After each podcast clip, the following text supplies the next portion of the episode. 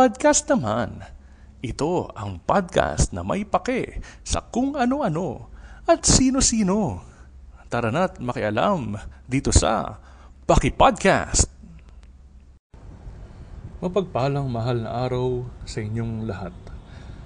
Ito ay special na pagtatanghal na pagre-record ng Pakipodcast to commemorate and observe the Passion death and resurrection of our Lord Jesus Christ. So ito po yung ating Holy Week special ng Paki Podcast. At uh, ngayon pag-uusapan natin kung ano ba yung kalagahan ng bawat araw ng mahal na araw. Starting off today with Palm Sunday. So ngayon, ito ay uh, pagpasok ng ating Panginoon sa Jerusalem. Dito sinisigaw ng mga tao ang Osana sa kaitaasan or in English, Osana in the highest. Dito sa Palm Sunday, uh, kakaiba siya no, sa mga Sunday Masses dahil dalawa ang kanyang ano, ibanghelyo. Yung unang ibanghelyo, ito ay binabasa sa pagbabasbas ng mga palaspas or palm ito yung mismong pagpasok ni ng ating Panginoong Heso Kristo sa Jerusalem. Dahil ito yung simula no, ng kanyang misyon ng uh, misyon sa kanyang pagpapasakit para sa atin. At yung pangalawang ebanghelyo or gospel, ito naman yung mismong pagpapakasakit ng ating Panginoon, the passion uh, and death of our Lord. So mapapansin nyo, may dalawang magkaibang sinigaw ang mga tao sa magkaibang event na yun. Nung pumasok ang ating Panginoong Heso Kristo sa Jerusalem, ang sigaw nila ay, Osana sa kaitaasan. Pero nang siya ay hinharap na kay Poncio Pilato, kay Pontius Pilate, anong sinigaw nila? Crucify him. Ipako siya sa krus. Siguro ang pwede nating i-reflect dito no uh, ikaw at ako or tayong lahat ano ba ang madalas nating sinisigaw sa ating buhay? Ano ba ang ating battle cry? O sana sa kaitaasan o ipako siya sa krus? Dumako naman tayo sa Lunes Santo. Sabi dito sa post ng shared post ng Opus Dei Mary anoints Jesus with perfume, and Judas reproaches, reproaches her. So, sino ba yung Mary na tinutukoy dito? Ayon sa tradisyon, ang Maria or Mary na tinutukoy dito ay si Mary of Magdala, or Mary Magdalene, or sa atin ay Magdalena. Pero hindi pa yon daw sigurado. Pero ang ang pangyayaring ito, ang ibig sabihin nito ay uh, yung drive ni ng ating Panginoong Heso Kristo sa pagpapatawad mula sa Kanya. At the same time, ito yung parang premonition no, yung kanya, ng kanyang anointing. Uh, ito yung ang anointing kasi nung uh, sa isang ta, sa isang katawan, ito yung ginagawa rin to sa mga ano no, sa mga sa mga na, uh, namatay na. So ito yung premonition sa kanya sa mangyayari sa kanya sa pagpapako sa krus. So dumako naman tayo sa Holy Tuesday. So dito sa Holy Tuesday, sa Martes, inaalala dito ang pag uh, pahayag ng ating Panginoon na siya ay na siya ay tatraydorin pagkakanulo, yun yung tamang Tagalog term pala, pagkakanulo ng isa sa mga uh, disipulo at ang pag ano uh, pagkaila sa kanya ni Apostol San Pedro. So disciple, disciple pa lang nito si Saint Peter. So yun yung inaalala tuwing Holy Tuesday. Tapos pagdating naman ng Holy Wednesday, hindi ko lang nalaman na ito pala, dito pala yung naalala ang pagkanulo ni Judas ni Judas Iscariote sa ating Panginoong Hesus Kristo sa Sanhedrin. So dito binigyan siya ng ito yung 30 pieces of silver. So hindi pa uso nun ng gold, ang Italianong gold at ang uso nun ay ang pilak. Uh, 30 piraso ng pilak kapalit ni Kristo. Kaya siguro diyan nag ano no, diyan nag uh, nauso ang katagang God knows who does not pay. Pagkatapos naman ng Holy Wednesday ay ang uh, ito na po yung tinatawag na Easter Triduum. Um, ito yung Maundy Thursday. Maundy spelled as M-A-U-N-D-Y. Uh, Thursday. Ibig, ang Maundy ay nanggaling sa salitang Greek. Ang man, ano, uh, mandato, which is to command. So dito, uh, Jesus institutes the Eucharist and the priestly order. So parang ito yung anniversary ng mga pari ito yung dahil dito nagsimula yung uh, parang pag-ordain ni Jesus Christ sa mga disciples na mag na tumulo na magpatuloy sa kanyang uh, mission. Dahil siya nga ay mamamatay na sa krus na mangyayari sa susunod na, na uh, aalalahanin sa susunod na araw which is Good Friday. Ito yung passion and death of our Lord Jesus Christ So after ng, ng pagpapahirap at pagkakasakit at pagkamatay niya sa krus, ang aalalahanin naman sa Sabado or Black Saturday is when Jesus descends into hell and triumphs over death. With that, we celebrate the Easter Vigil. Ito yung uh, pag-abang natin sa pinaka-Pasko. No? Ito ay mas masaya pa sa Pasko ng pagpanganak ni ni ating Panginoon dahil ito yung Pasko ng pagkabuhay. So, tanong lang, no? Tama ba yung narinig natin, no? Jesus descends into hell and triumphs over death. Jesus descends into hell, pumunta siya ng impyerno. Well, ayon sa aking panayam, no? Sa aking dating, aming dating principal na si Father R.B. Hizon ng Society of Jesus. There are a number of ways, number of ways to read that. One, uh, safe quote unquote safe way is to see that the Lord is descending to the place of the dead. In the Jewish conception, Sheol. Uh, please correct me if tama yung ah, mali yung ano ko, aking pronunciation. With Jesus rising, there is no domain outside of the mercy, life and love the Lord offers, and even death is conquered. So yun yung ano, kubali conception of the place of the dead. So pupunta siya sa mga sabi, ika nga sa Apostle, Apostles Creed, uh, sa mga lugar ng mga yumao. Pero yun din yung, in other language, yun din yung tawag, no? Descends into hell. Tapos after nun, ito na yung kaabang-abang, yung Easter Sunday. Jesus has triumphed over death. Truly, He is risen. So yan yung Actually, ito yung pinaghahandaan natin. Kaya nagkaroon ng 40 days of Lent. Tapos yung Easter Triduum, yung Thursday, uh, Friday, and then yung Saturday.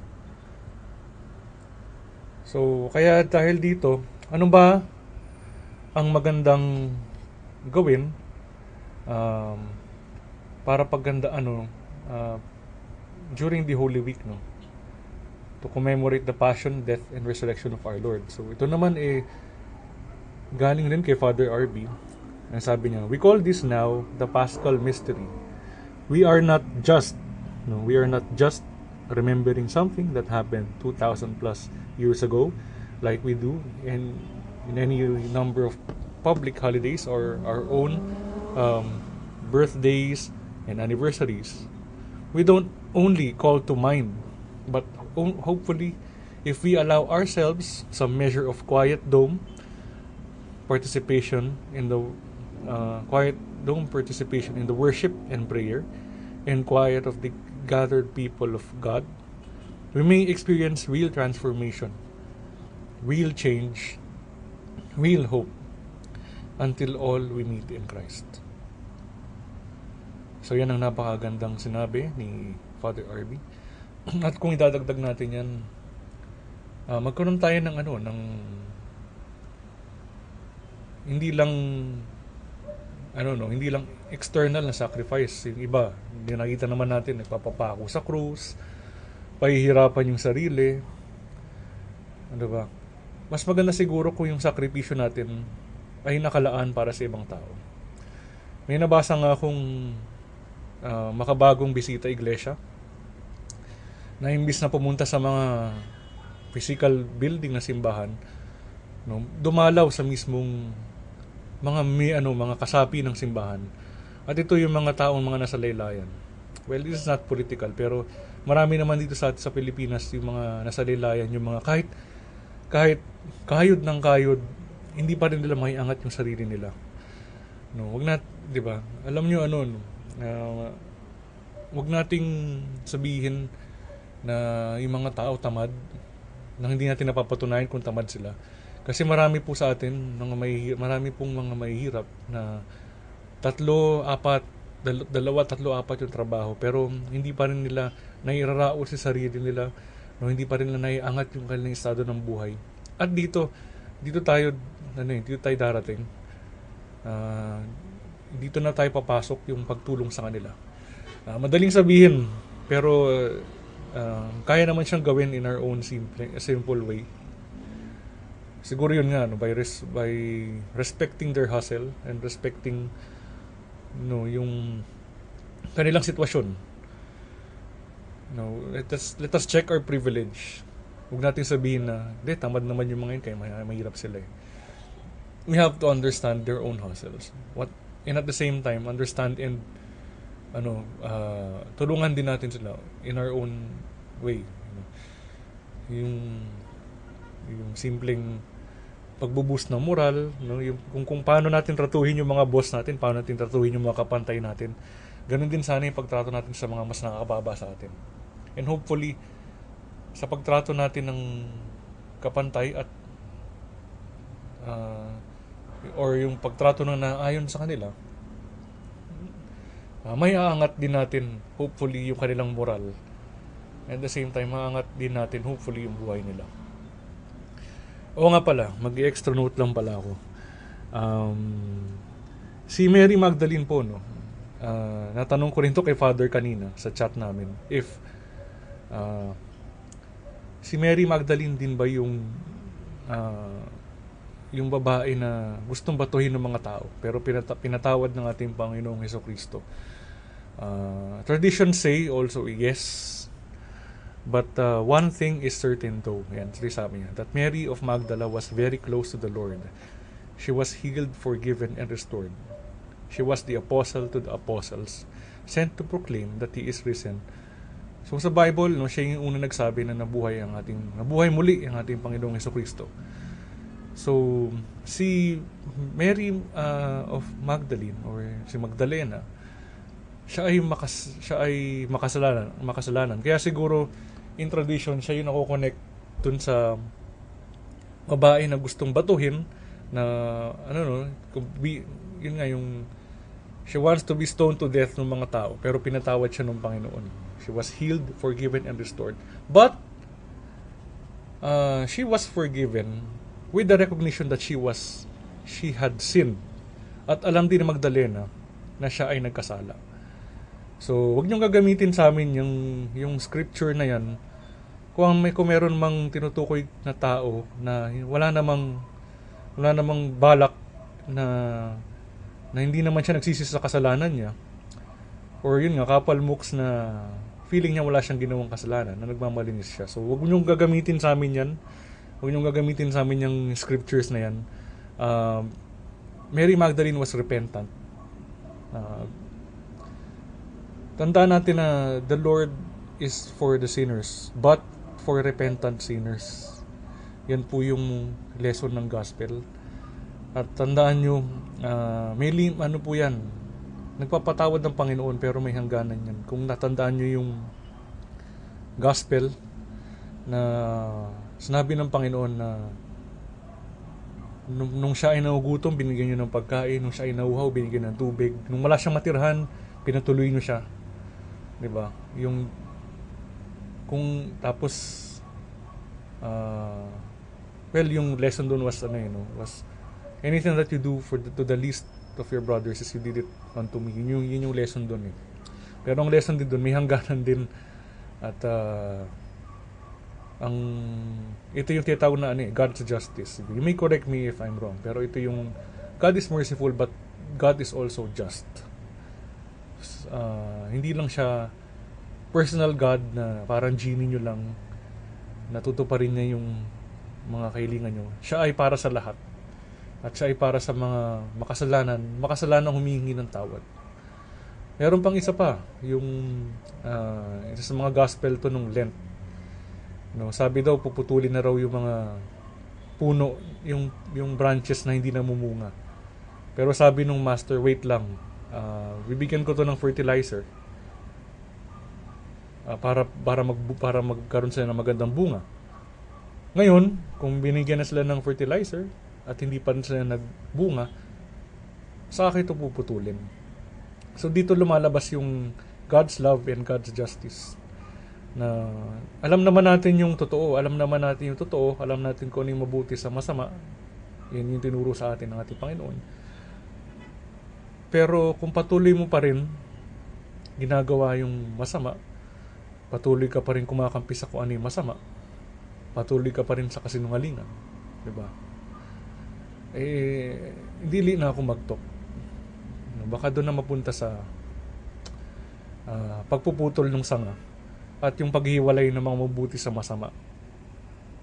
Huwag naman sana humantong doon. At para hindi humantong doon, ito, ito yung challenge sa atin for Holy Week na tayo yung magsisi sa ating mga kasalanan kung meron mang sa tingin mo na triggered ka at uh, sa tingin mo at parang drive ang napipilitan kang gusto mong bawian, gusto mong gantihan, di ba? Pag-isipan niyo mabuti. Mas maganda na kahit ano ang ipukol sa atin, kahit anong paninira, kahit anong fake news yan, uh, gawin pa rin natin kung ano yung mabuti. At kung may magawa, nagawa man tayong masama, sana ipagsisiyan natin to. At, at uh, humingi tayo ng tawad hindi lang sa mga nagawa natin ng masama, syempre kundi sa ating Panginoong Diyos. So yan yung uh, moral story. And hopefully, hindi lang natin to ginagawa tuwing Holy Week. Hindi na tayo nagpapakabanal tuwing Holy Week. No, gawin natin ito uh, araw-araw. Gawin natin to araw-araw sa ating buhay. Kasi ganito rin ang ginawa ng ating Panginoon during His mission on earth. Hindi naman nung Holy Week lang yan siya naging mabuti. Eh. No, before naman nun, nagsimula na siya sa kanyang mission. Nagpapagaling ng may sakit, nagpapakain ng uh, sa mga gutom, uh, nagda-drive out ng nag uh, aalis ng demonyo sa katawan ng mga tao at nagpapat at higit sa lahat nagpapatawad ng kasalanan. With that, mga pakialameros, pakialameras, no, isang mapag uh, mapagpalang banal na linggo, mapagpalang mga mahal na araw sa inyong lahat. And may God uh, answer your prayers and may God bless you all. If you like to support, give comments, suggestions, recommendations about this podcast, you may do so via GCash, PayMaya, and Telegram with the number 0977-840-1903. That's 0977-840-1903.